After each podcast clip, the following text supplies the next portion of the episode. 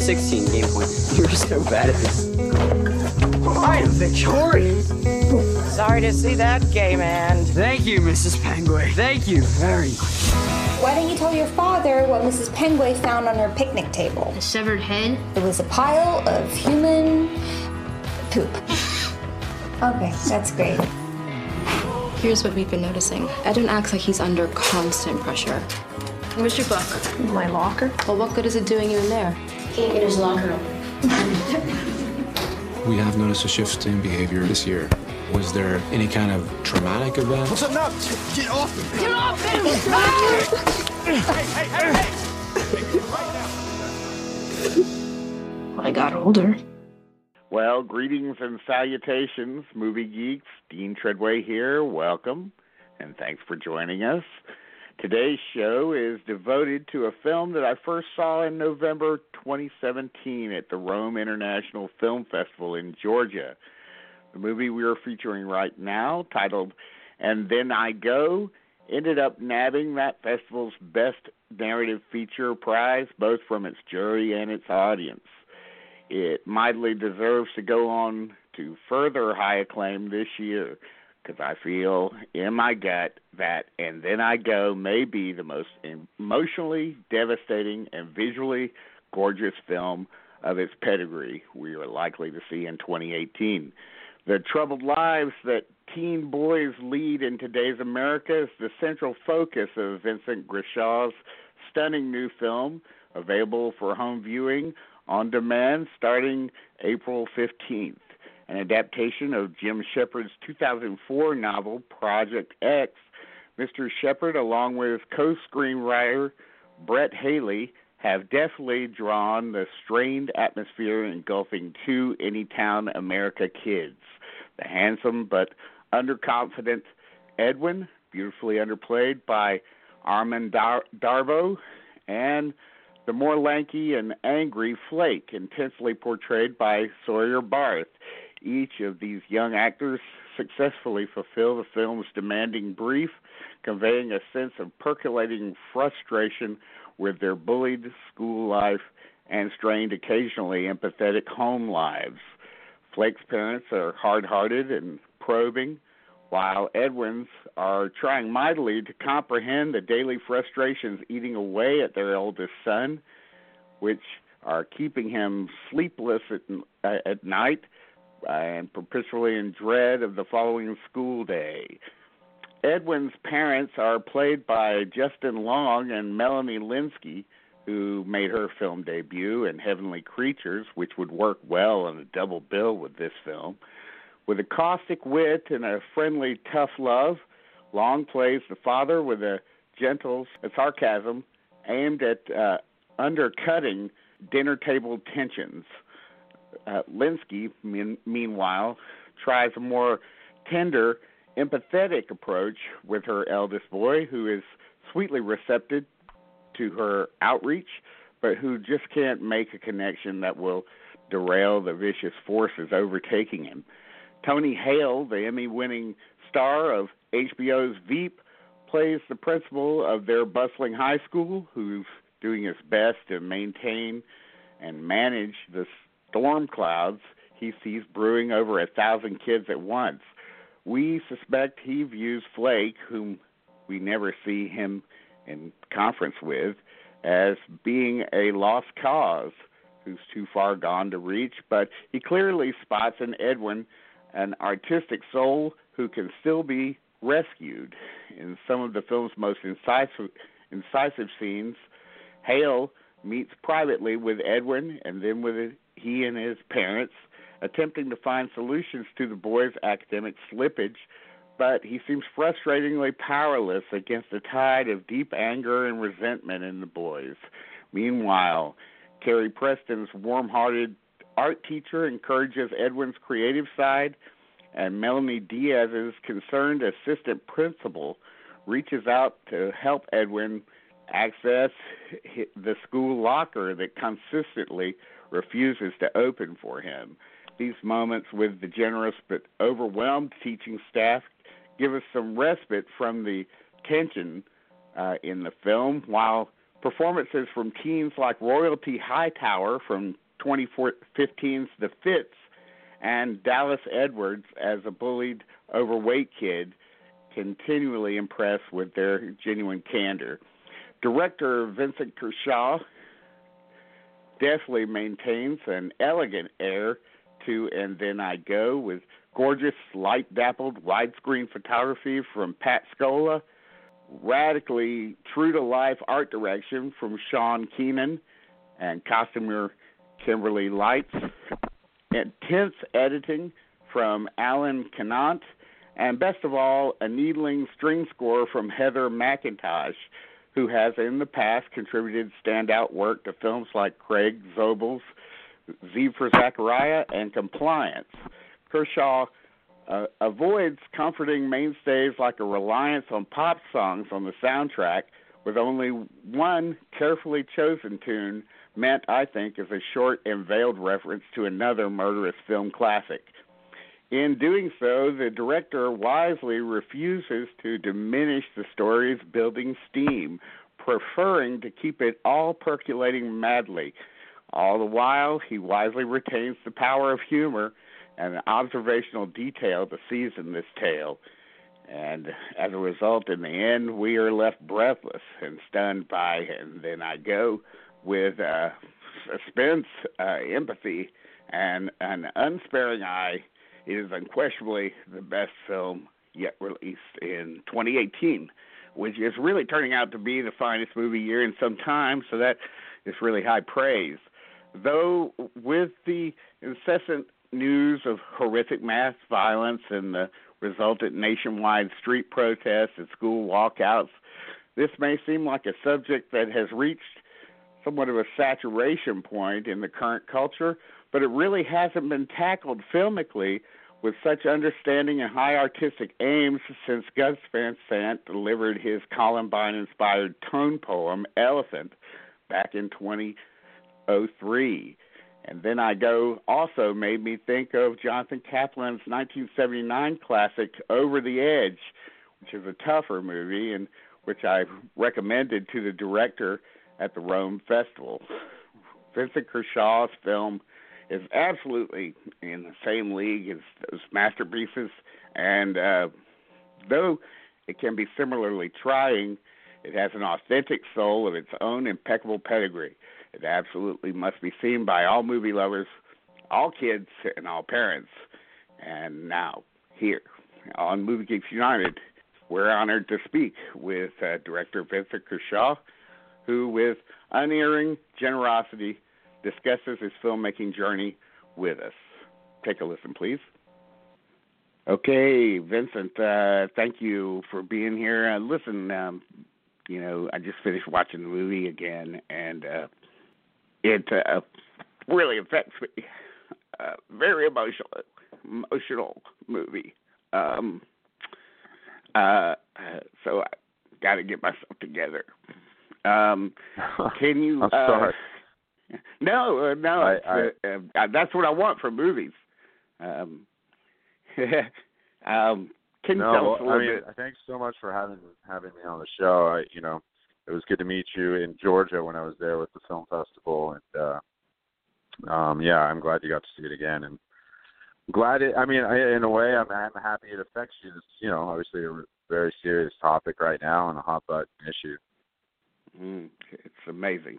Um, can you tell us, uh, you know, as a way of introduction for people who may not know your name, uh, a little bit about your filmmaking past? Yeah, sure. Um, yeah, so I, I'm Vincent Grashaw. I directed uh, the film. Um, yeah, I basically, uh, cutting a long, long story short, because I spent a good amount of time in my young adult life trying to get films made. You know, kind of trying to find a way in, and you know, and I think any filmmaker out there knows that uh, it never really gets easier the process, even when you jump to you know bigger budgets and stuff like that. And so, I kind of just dove headfirst in out of high school after making you know my own projects on my own, th- kind of naive to thinking, yeah, I'm gonna find my way and jump right in and make movies, and people are gonna love it. Just kind of a a, a reality check, you know, because I didn't go to college or um, film school or anything. Um, I just watched a lot of movies growing up, and I think it was those impressionable years, you know, from like creative. I, I call them the creative impressionable years, is like 14 to 18, and you know, the movies that I was watching really, really kind of influenced the material I liked and what I kind of responded to. Um, Mhm. So I think many, many years, of trying to get Yeah, I think those years are uh, incredibly influential for us. I mean, I knew it is it, they were for me. Uh those are still uh you know, I consider those years those years when I was uh you know, 14 to 18 uh when I was watching watching movies at home and on cable and on on VHS and and then you know I started reviewing movies when I was 17. So all of those movies kind of uh, are really still the movies that I, I go back to again and again and consider them those years to be the greatest filmmaking film movie years for movie making ever. So, uh, but uh, yeah. So continue. No, I mean I totally agree. I think you know, and you know what's funny is like the movies that I'm talking about aren't even necessarily my favorite films. They're just the ones I will never forget, and the ones that Mhm. you know. I'll give you an example um, of a movie that was the first time that I really realized what it is to to for music and for cinematography to kind of get into your subconscious as a as a viewer, just as a audience. Was uh, the movie the Spike Lee film He Got Game? And Mm. uh, it was one that even still sticks with me today. Just how that all meshed in a way that just it it, it as a filmmaker now it, it's just all vital. They're, they're all very very um, they're all different levels of language in a way.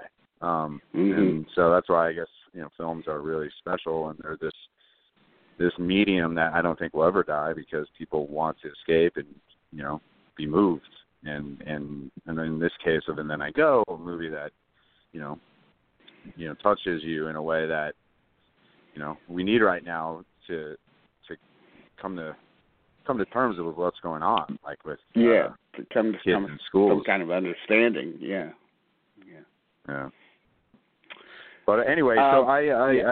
I I spent many years in my 20s trying to get a movie made and, and finally um had some success with one that I produced um back in 2011 which um that's when it came out. We we spent 3 years getting it finished for no money.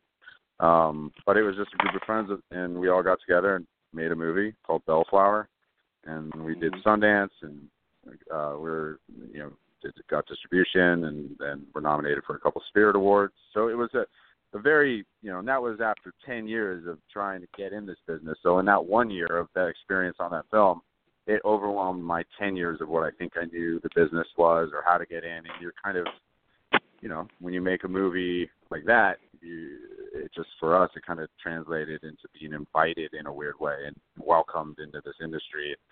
You know there's a sort of stamp of approval.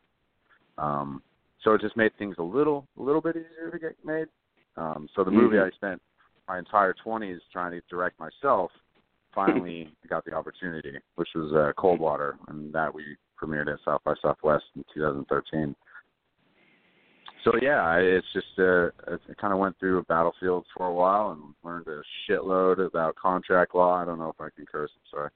You can. Um, it's fun. but I just learned a lot about just what it what getting burned is like and getting screwed over and and being lied to and like I said contract law. I'm like I feel like I have a degree in street contract law now. yeah, it's it's all it's it's such a you know a minefield uh, to for films filmmakers to navigate. Uh, it's it's unbelievable, but uh, when they finally do, it's uh, it gets it gets them uh, really up to speed and uh, and ready to go uh, when they when they get a really good idea or whatever. Let me let me ask you about this. How did you uh, how did you first encounter Jim Shepard's book, which is Project X, the book that this is uh, this is, uh, and then I go is Yeah. uh, adapted from.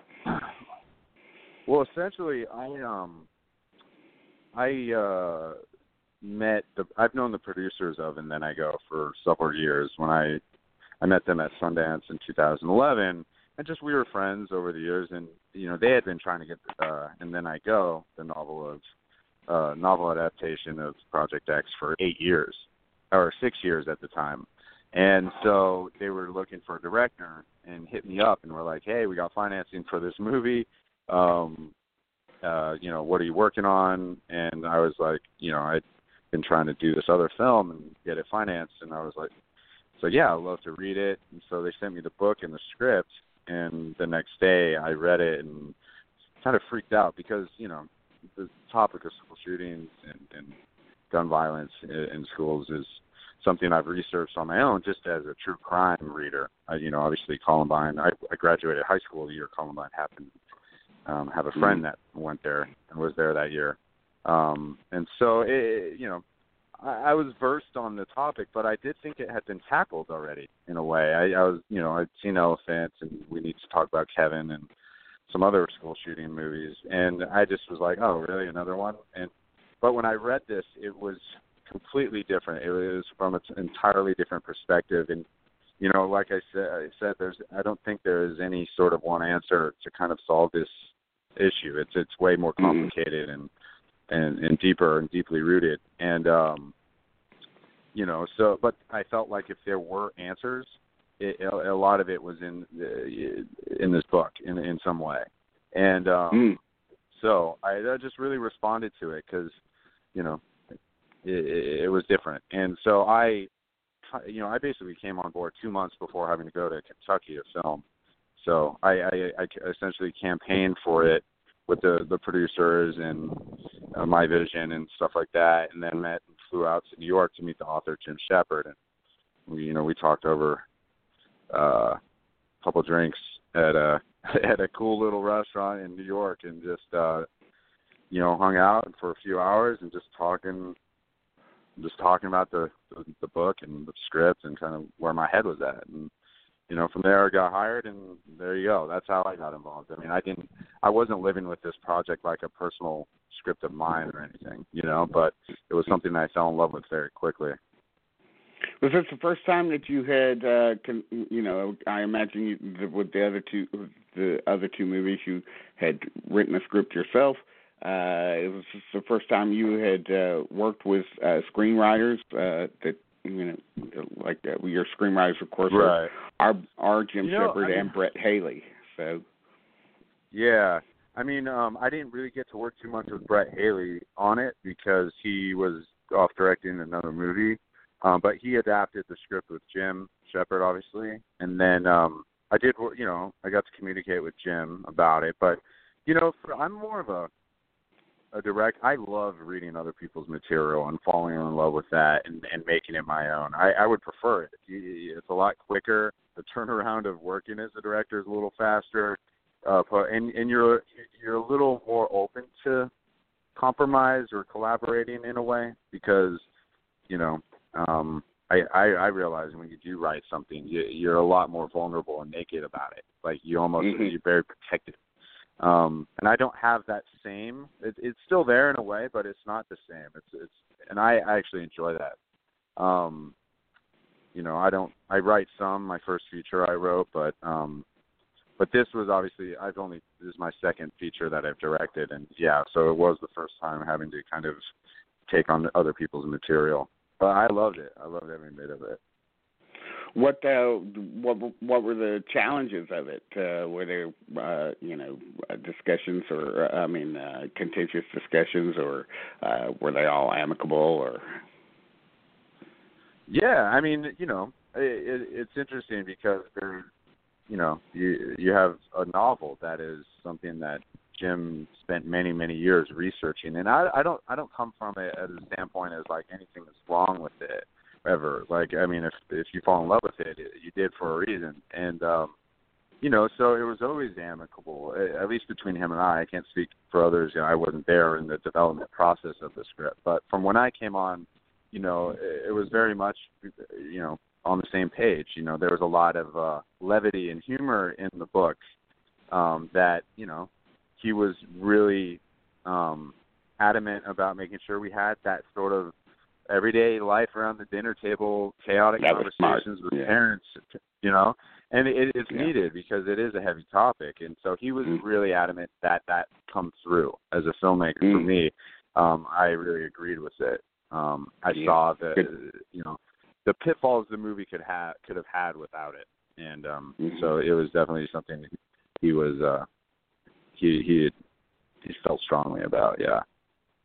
We'll probably return to discussion script in a, in a second, but I do want to get to also uh, the um, other, you know, some of your other collaborators on this. The um, the score, first of all, is so amazing. Uh, Heather McIntosh, whose name I first learned uh, in her debut for Compliance, which uh, which is Craig Zobel's movie, and uh, which Yeah. I thought was incredible. Uh, uh, and uh, this kind of dovetails into the sound design of the movie too, which I think is amazing. And uh, but uh, I, I love the use of the score and the use of silence in the film.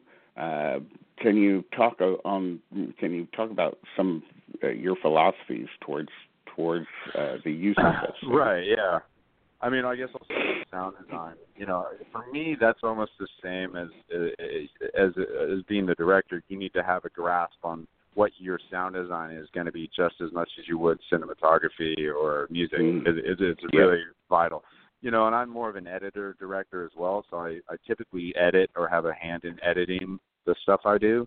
Um, Yeah. and like to. I really think it's such a it's not like just directing is you go on set and you tell people things and you know it's uh, part of the vision is is is exploring things. And so I like to get in there with sound design and try a lot of different things on my own. You know a lot of times having sound design elements while you're in pre-production. Uh, I I basically obviously go through and and get uh, bring up a lot of score references in pre-production. I listen to a lot of music in pre-production, a lot, um, because it just puts you one in the headspace, and it just helps you kind of grind out your movie in your head, and uh, it's like laying the foundation. And so I, you know, when meeting up with Heather McIntosh, who did the score, you know, she had a heavy, heavy um, grasp of what I what I wanted, and then in that, you know, from there making it her own which again for me it's just a matter of you know giving them what you know telling them what your vision is and letting them run with it and you know having that freedom and you know heather is she's just i saw compliance back at sundance that year and you know one of the main elements of that i loved was her score and the cello and it had it, it just really it was great for that film and you know in Oh, yeah. we have you know, it is a, l- uh, very meditative and atmospheric, but also has a lot of those like uh, strings and cello kind of uh, a part. Uh, I don't know how I don't know. I forgot the word she would say, but we, you know, it's fun. I love working with composers and just being in there and watching them try stuff. You know, it's just Mm. I don't know, man. It, you know how it, we get we work so hard to get films going, and so when you finally are, this is all fun. This is like it, it's not the job job. The job job's always just getting the money or getting the project going. Because once you're doing it, mate, it makes all that shit worthwhile. Everything. you Oh, yeah. Or else why why we're not still be doing this. I always like to say that editing is the reason to uh, be a filmmaker because you get in there with all the elements, all of the you know all of the things at your fingertips, and uh, and you see it come together, and that's when you are like, oh my god, you know, you're overwhelmed. Um, No, and, and, and to to to that you know to the score, it's like Heather's work ethic is everything you'd want as a filmmaker. Like she, you know, she goes above and beyond what you one what you pay her, and I don't know if she would like me saying that, but for me it was just like, you know, the amount of hours you spend with somebody. I, I mean, you spend so many hours, and uh, there is no clock on the clock, you know and it's really hard to be, it would be really difficult to be that way or even produce the best material if there was. So it was she was just always um she's very easy to work with. And um you know there's elements i've i've seen with composers and even you know just editors of of films that get very protective of their own work and and they're a little more closed off in what they think is right, opposed to, you know, uh, what you know what you do, and so there could be conflict, and not that that is wrong or you know or, or bad. I just with her it was just very seamless, and I appreciate that. You know. Uh, I want to talk about about the look of the movie. Um, you know, uh, with uh, you know your cinematographers uh, um, is Pat Scola, and uh, there's a beautiful look to the movie. It, looks like a it looks like a memory. Uh, uh, it's very, uh, very much uh, magic hour looking, uh, and uh, it's it's really really beautiful. I want to talk about the uh, aspects of that from the lighting design to the uh, to the decision to to limit handheld work and um, and so forth, and um, what led you and Pat to uh, develop the look of the movie, which right. is extraordinary.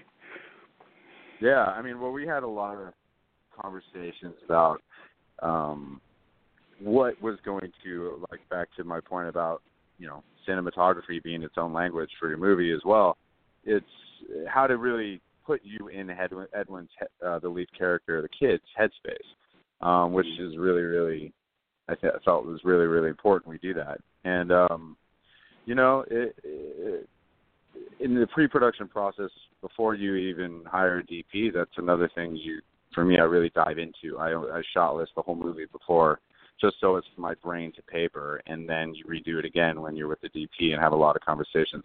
The one thing about Pat that I really love, because I met with a lot of DPs, none of the guys I had worked with before were available, and so I, you know, had a lot of meetings with different cinematographers, and Pat had a very strong opinion, and not that the others didn't. It's just there was something about him that I was like, look, I have a lot that I think, but I, I really loved what he brought to the table, even just in our early interviews. And um, you know, uh, he's got a very particular look in, in himself, and I fell in love with that when I just saw his reel.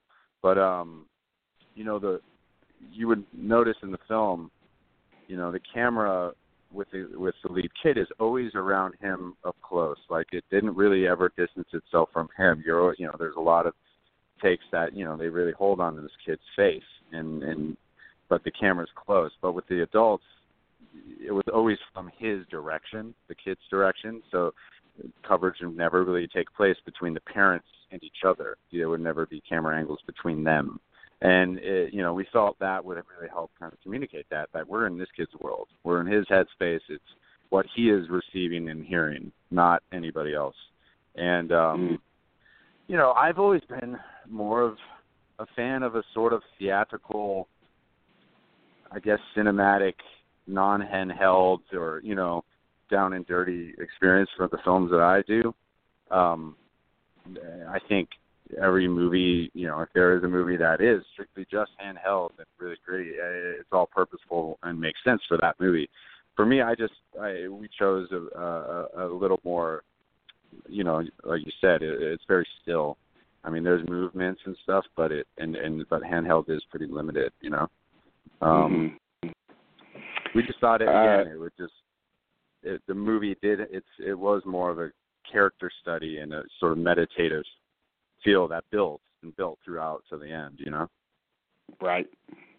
And then we get move on to the editing, uh, which the editor is uh, um, Alan Alan Canat, Canat uh, it, which is uh, very methodical, uh, very tight, uh, no fat on the movie. Uh, do you have a do you have an editing philosophy? Yeah. Well, um, you know, it was the first time that I didn't edit something that I worked on. Um, mm. Like I was, you know, essentially we shot the movie, and he's based out of New York. I was, I live in Los Angeles, so it was really kind of difficult for me to kind of come to terms with that, um, and not being in the room or even there, you know. Um, but it was, it, it, it, we got a cut very together fairly quickly after the edit, and kind of just let him do his thing for the first assembly. And you know, he would send scenes and um the one of the his his editing you know how a lot of times you know you have a, a first cut that's pretty rough, and you know you you massage it in and uh, over over a couple tweaks. A, a lot of times his first cuts were really really solid, and um, you were like, wow, okay, there's not much that we need to do here, or, you know, very minor Mm. stuff, and so that was exciting because he has a really um, great. Uh, great he- he's a great eye for like timing and pacing especially Mhm. with this film i think he really he really understood kind of what we are going for It's brilliant. um, so you know, after an assembly and, a, and we got a, a, a solid cut together, he flew to L.A. and him and I spent like a week, I think a week or two in L.A. Um, in our post house, uh, fine tuning everything. You know. the art direction feels uh, very, very authentic, very real, um, and uh, in that in that vein, also, I want to talk about the school that you used and uh, where that was, and uh, and what the, what uh, what the uh, school board or whatever had, if they had any kind of issues with this kind of movie being uh, being filmed Right. in one of their structures. All right. Yeah. So in terms of you know the production design, locations, and uh, you know art direction, you know it, for me when I when you know when I got hired and we were you know we decided we were going to shoot in Kentucky. You know, one of the things I was really nervous about was one finding a school that was going to let us do the movie, but not only that, finding a school that uh, that had you know that was photogenic and had a texture and, and uh, you know a personality to it because Mhm. you know I think the the fear was we can we even find a school that was going to let us do this um and and I was just hoping it was going to have some sort of character and you know um essentially what we spent some time in Kentucky scouting and uh one our location manager was friends with uh one of the vice principals at the school. Her name is Jay. And uh she without her we would not have landed that school um which to me uh would have been a disaster because we really didn't have any other options. Um and it was just it, it the texture of the of the the bricks uh, uh of the the walls in, in the hallways it it all had so much going for it. I was i was just so i was very excited when we first scouted it. It was everything i was looking for. Um but it was it's always so nerve wracking because you just you know so many things have to fall into place to to you know for to get this. And you know a good portion of the movie is shot there and there's a you know a very intense scene that's shot there with you know i don't want to spoil Mm. anything but you know they grasped what we were what this movie was trying to say they they they Mm. saw it it wasn't gratuitous it wasn't glorifying and they wanted to really be part of the conversation with it you know and so you know that was a, they actually at that school had a uh, had experienced a shooting they had Mm. a kid bringer gun to school there i'm not sure how how much before but um so you know they were just really receptive to it. And um you know the uh it was interesting during scouting though they actually had a um a uh a shooting gout and I you know I'm from Los Angeles. So there's no way my high school had a, a target shooting uh like area where there would there would be target practice. And so they actually had that you know for people to be trained and you know at their own school. I just thought that was fascinating you know um Mm. but um yeah so it, you know the school had its own world and then you know the obviously the kids you know it was important for everything just real and natural and, and you know you know these Yeah. are just everyday america life you know in, in their homes and um you know and it- sean did a great great job at you know communicating that Yeah, it's incredible. Um, okay, so we move on to the casting process with, uh, you know, not, uh, we'll talk about the kids first, and then the uh, then the adults that are in it, uh, who are notable actors. Uh, but these are mostly newcomers, or uh, well, we're, we're really talking about uh, uh, uh, Arman Darbo uh, in, in the lead. Uh, as Edwin and uh, and and Sawyer Bar- Barth as uh, as Flake, uh, his friend uh, uh, and you know some of the other ca- kids, including Royalty Hi- Right. Hightower, who was in the Fits, and uh, yeah. So, uh, so what was that process like for you? Right. Yeah, well, casting on this it was uh something that I, I knew right away that the movie was going to live and die by the two leads. Like, it, it, our, if if they were not the right age and and didn't deliver performances that they did, this movie just wasn't gonna wasn't gonna translate. And um so you know we we searched for uh for casting. Oh, oh God, I, basically our casting directors in New York had sessions. We had sessions in L.A. We had self tapes being sent in from all around North America. So it was substantial, but it was interesting because the first sessions in New York, uh, they found Flake. Um, you know, they found a kid who, when we saw him initially, came to read for Edwin, and it just was did not fit at all. But they were like, "Wait a minute, here, give him the the Flake audition sides," and he spent like two two or five minutes with it, and he's like, "Oh, okay, I got this," and he came back and killed it right away. It was like, "Oh, I guess this is going to be our kid because he's phenomenal," and he had this sort of confidence there that you know these kids both were only 14 years old at the time when we filmed it.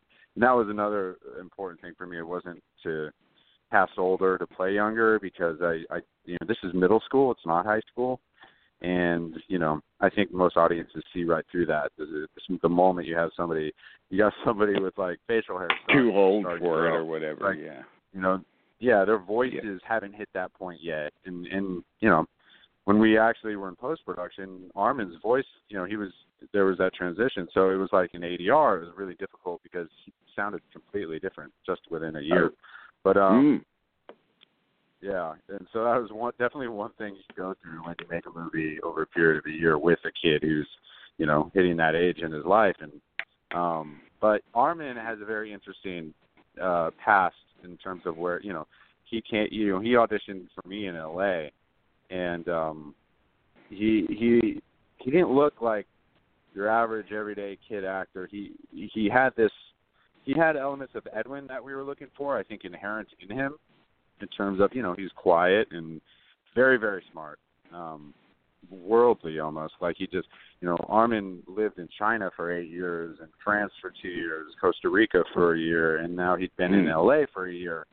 And so you know he he speaks four languages and um he comes You can feel and, that you know, intelligence in the movie. You know.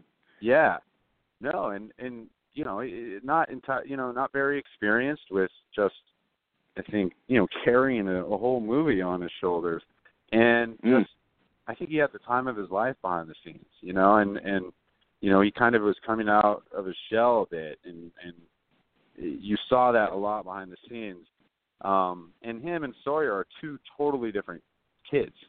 You know Sawyer has uh he it's just different. You think that uh, the fact is that you know they're believable in the movie as friends. To me it's like they're two totally different uh kids Yeah. in real life. And it's just really interesting to see that play out on screen together because it really works. Because I think there's a little bit of that confidence in Sawyer that translates to Flake and a little bit of that you know kind of quiet um you know shy kid that tr- translates over to Edwin you know Yeah. but It- yeah, it they, com- they basically completely worked. It, it was all there. It was all there with them, and um, very exciting to witness. Like, you know, you you think you get out on you know do a movie with young kids that you're going to have to kind of coach them through everything, and they both just brought so much research and and their own their own um craft to it that I didn't really have to do a ton. Like I, you know, it's like guiding them to what they need to be, where they need to be, but they're just they'd blow you away, and you kind of just look at it around, and be like, this, is, this just happened. You know, I, I know there was several scenes where Edwin, you know, one in particular when Edwin is emotional and everybody is like crying at the monitor. I'm just like, what what what we're watching with this kid is it's remarkable. It really was. Yeah. He's Um, great. He's great in it. Great. Uh, you know, I I love that uh, you know, Edwin is really loving to his little brother, uh, you know, uh uh you know, he's got uh, uh you know, a lesser uh, less intelligent movie would not have done that. And I love that Edwin is kind of a romantic and uh, and uh, of course an artist and. Uh, you know, it's uh, it's an incredible performance, Yeah. and and uh, and Well, Sawyer is Sawyer is perfect in it too. You know, his character was about humanizing them in a way that, you know, even when they have these really dark things in mind, or they, you know, they they're planning something awful. They, you know, it's a mistake to kind of classify. Oh, they're just a monster, and everything they do is is you Right. know along that uh sort of narrative. You know, you know, this kid has a little brother. He wants to be normal. He doesn't want him to experience what he is, and at least in his own mind, and you know cares about him. And the, if you just do one thing right, it's like finding his Nerf ball, just so he can be happy and not, you know, be upset. And um, you know, there was that that sort of relationship in the book really, really, really hit me. Um, you know, and and the talent, like the potential of you know a kid.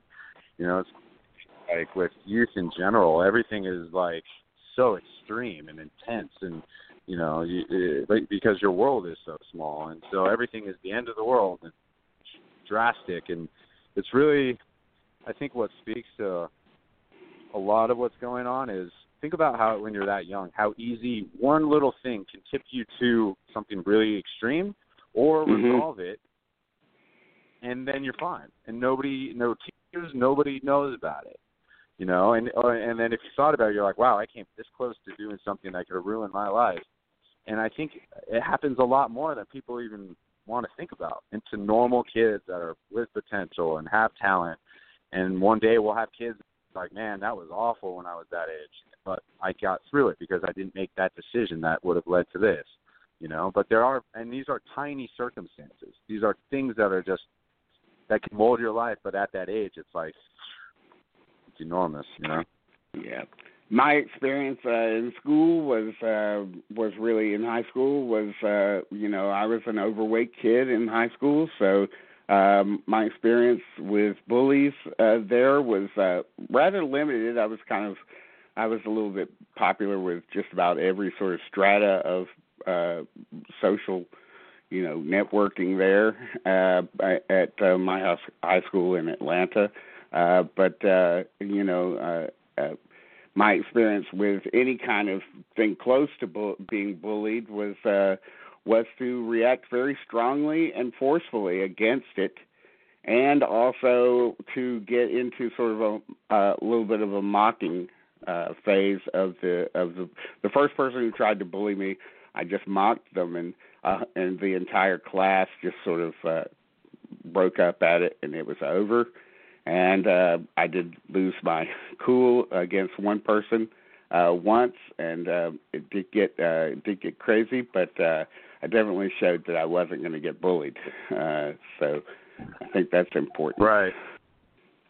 Yeah. You know, Um, it- when I was in school, it was definitely I witnessed a lot of things and saw a lot, and uh it was always just.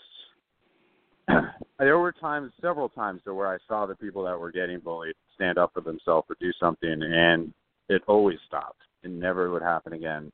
And you know, it's just sad. Mhm. It, it really is that there's a lot of kids that go through that kind of stuff. And you know, in our movie, we we didn't even tackle the social media element of it, and in our our characters sort of dodge even wanting to to you know, it's almost something that they're intuitive about. It's like they don't even want to be on social media or have phones uh, because you know it would be uh, com- you know compromising their own sort of beliefs and you know because Yeah. today it's in social media when you're bullied eh, at school it doesn't stop at school you know you take Yeah. that home you you bring that it, it it's it it's created a bigger issue with the extent of bullying that goes on because you know it doesn't just stop when you go home for the day you know Uh, but that's yeah. something we you know i think in the movie and the book what was really special about it is it didn't blame one particular thing.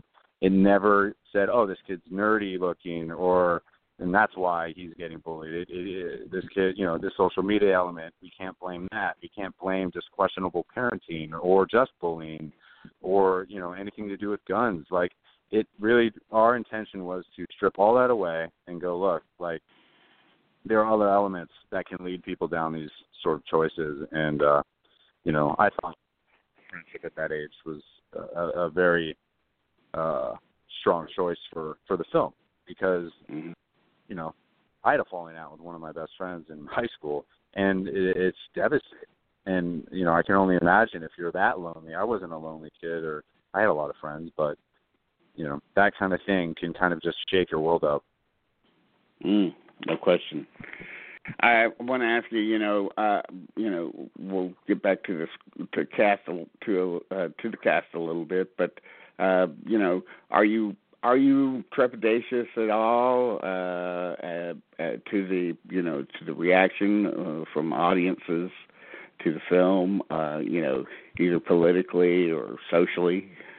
You know, I mean, to say that I wasn't conscious about it in pre-production and even while shooting and throughout the whole process, even up to now, uh, it would be a lie. That's definitely something that, um, you know, no matter what you do, there could be people that are not happy about it. You know, because there are victims here. Like we were making a movie that is putting you in the headspace of people that are thinking of killing their classmates, and um, I think for victims, just to even know that that's even being made can be frustrating um, to give it that attention. But you know, I think the way we handled it, um, it, it it isn't trying to say that here here's an answer, but it's at least trying to come up with, you know, putting you in a place where you can try and understand some of the things you go through that are that intense. And you know, I don't think there's anything wrong with that, and it's being sensitive to other people that I, uh, was definitely on the forefront of our minds. So, you know, um, you know, after Parkland too, there was definitely a shift in kind of what people are willing to talk about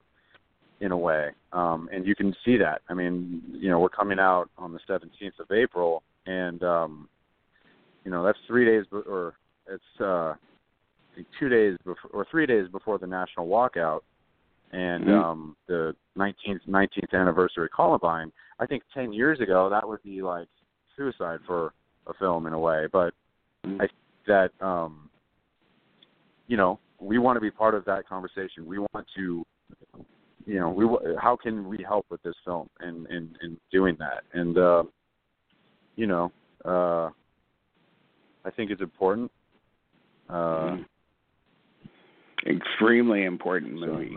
Um, you know, uh, it's uh, it's such an emotionally affecting movie. Uh, um, you know, it's uh, it's overwhelming. Um, the uh, it feels the film seems timeless. Uh, it's not more. I mean, uh, it feels like it's moored in a kind of a place that could be any place, uh, which I think is by design.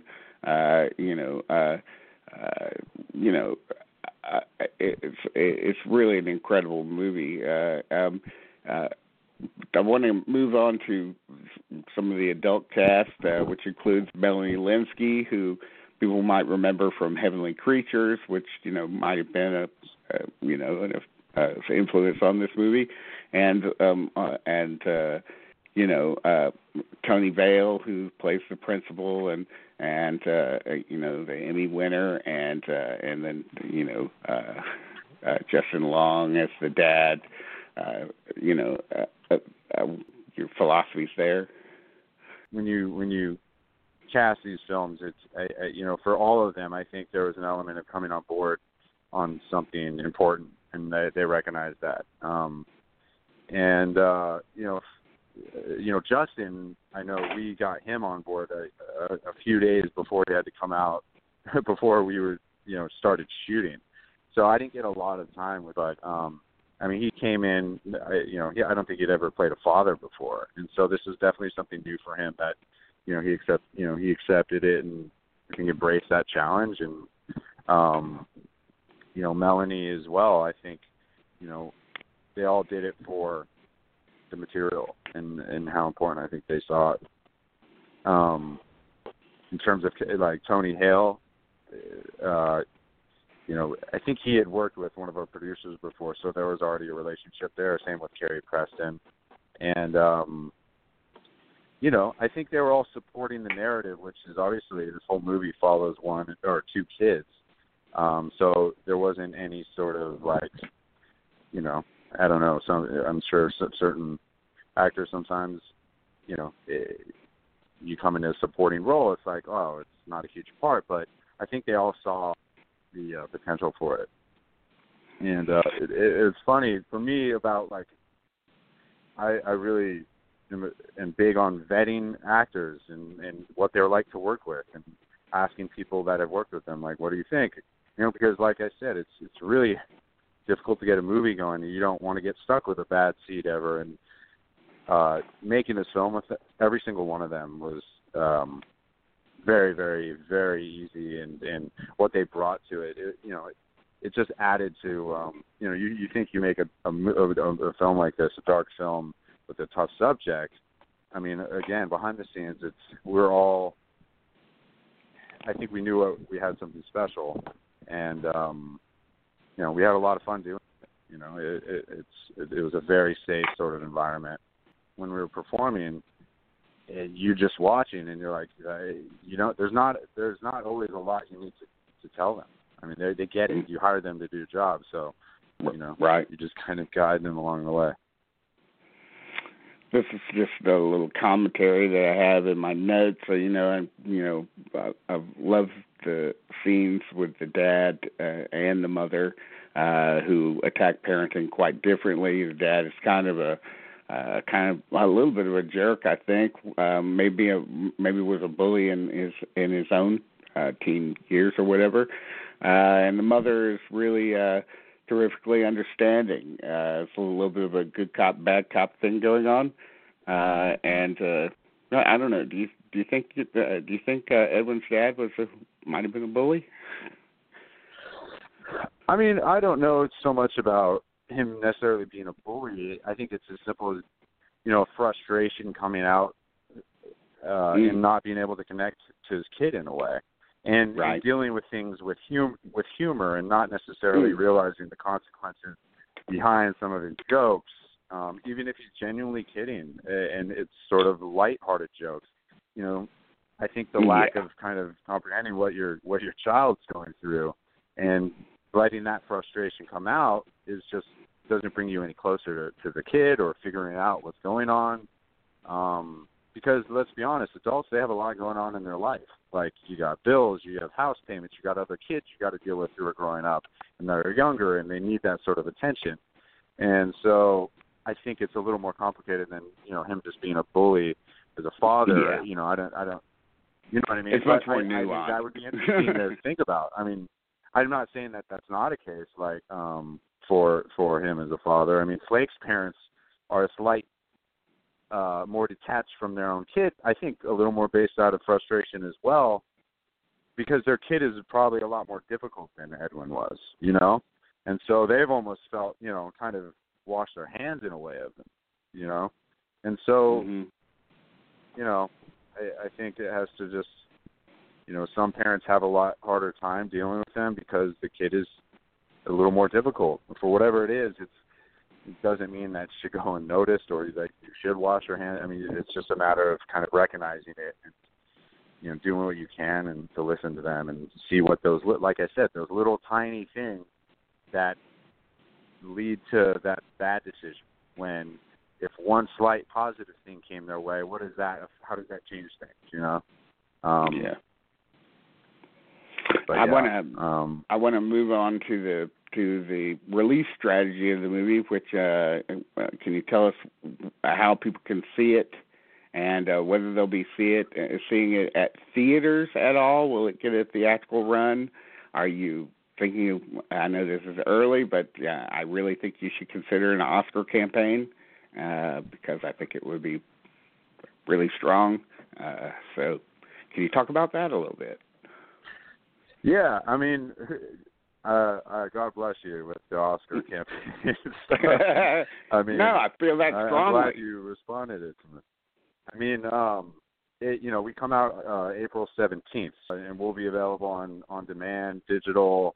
Um, they're doing uh theatrical like cause like with uh, screenings at uh, festivals leading up like I, all this month and we're going to several different states for screenings with sort of um, with organizations, um, groups, and having you know panels afterward with you know some students that have uh, actually been through school shootings. Um, Mm. Groups like uh, uh, uh, Sandy Hook Promise and um, uh, just many different cause and group organizations that are being a part of this.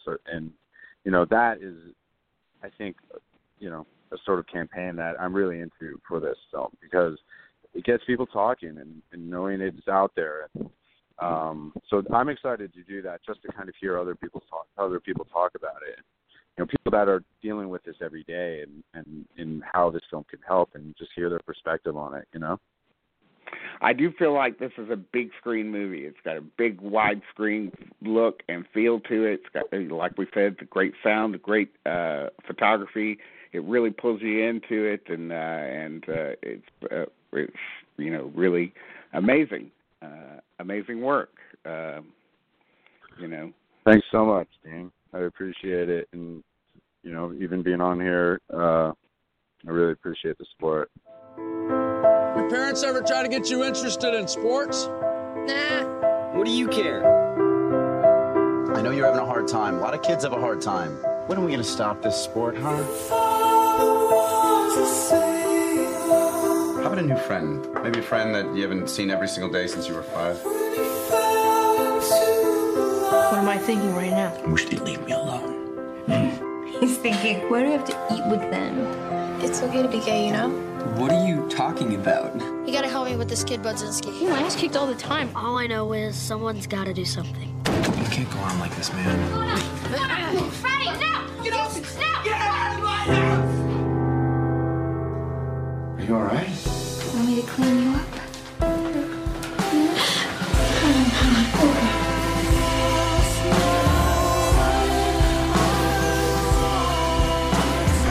I think this is gonna turn out to be normal. You're not abnormal. Not? No, you're not. I got something on my butt. That's the normal you're aspiring to.